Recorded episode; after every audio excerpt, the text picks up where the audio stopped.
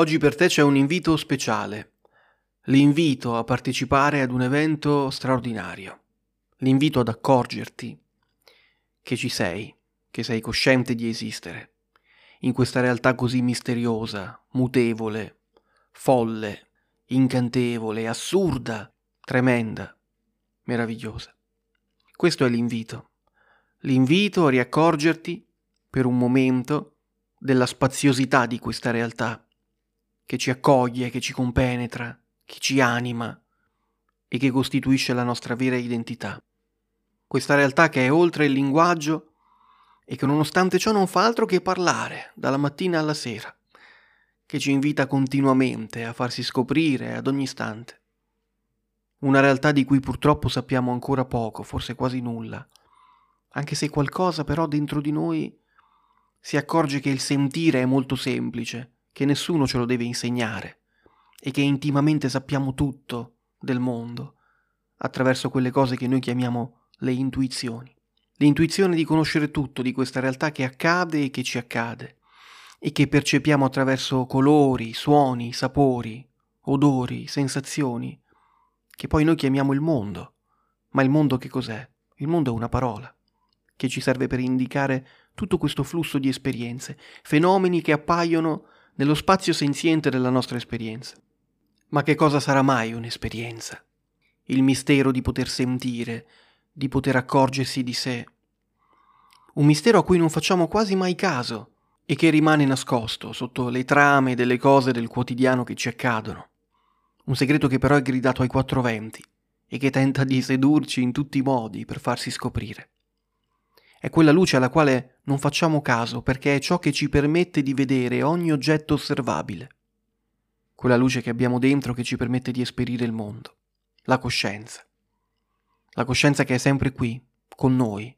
È quella cosa immutabile che sopravvive anche ai mutamenti dell'organismo, che rimane identica nonostante il flusso cangiante delle esperienze che appaiono e scompaiono. Quella presenza pura e impersonale a monte di ogni identificazione. Quel che che appare prima del che cosa, la cosa senza nome, innominabile, insomma. Vabbè, non ci spingiamo troppo in là, non si può essere troppo spudorati. Ritorniamo semplicemente qui, in quell'unica dimensione che conosciamo, lo stare qui, con questa presenza inconoscibile che accoglie, che accetta, che ospita i pensieri, le voci, ospita i calcoli, le preoccupazioni, i bisogni, le ingiurie, i ricordi, i nostri tormenti. Ecco, la coscienza accoglie tutte queste cose, che di solito ci sospingono di qua e di là, quel carico di trame psichiche che ci portiamo dietro costantemente. Ecco, qualcosa ci invita ad accorgerci che c'è un testimone silenzioso ed amorevole, che tutte queste cose, che alle volte noi odiamo, le osserva con distacco, con benevolenza e che le accetta le guarda fluttuare nello spazio senziente che di solito percepiamo qui dietro i nostri occhi, per poi vederle svanire a poco a poco, tutte quelle impressioni che vanno e vengono, come le onde del mare, come le nuvole di passaggio. Ecco che per un attimo ritorna il cielo limpido, sconfinato, svuotato da ogni contenuto superfluo, luminoso, che fa da sfondo a quella complessa serie di processi che noi chiamiamo la mente. Ecco cosa stava accadendo veramente in noi dietro tutte le storie che ci raccontavamo. C'era il silenzio di questa coscienza, di questa grande spaziosità, luminosa, libera e incondizionata. Vorrei aggiungere anche amorevole, ma forse troppo. Cos'è questo nostro apparire nel mondo? Cos'è questa presenza che dà origine alle mie esperienze? Non ci si stanca mai di riscoprire quella sensazione di completezza, intrisa di pace, di quando c'è finalmente il silenzio della mente. Può diventare un piacere, il piacere che ci danno le pratiche meditative, lo stare con quella realtà impersonale, per conoscerla, esplorarla, frequentarla. Ma alle volte accade di riaccorgerci di esserci anche per caso. Ecco che la nostra presenza limpida e semplice riemerge dalla confusione. È sempre stata con noi. Era in quella lunga strada grigia, in un giorno d'inverno verso la scuola che frequentavamo. Era nel cielo stellato di una notte in cui eravamo rimasti svegli e liberi dalle preoccupazioni. Era quel testimone silenzioso negli slanci, negli entusiasmi.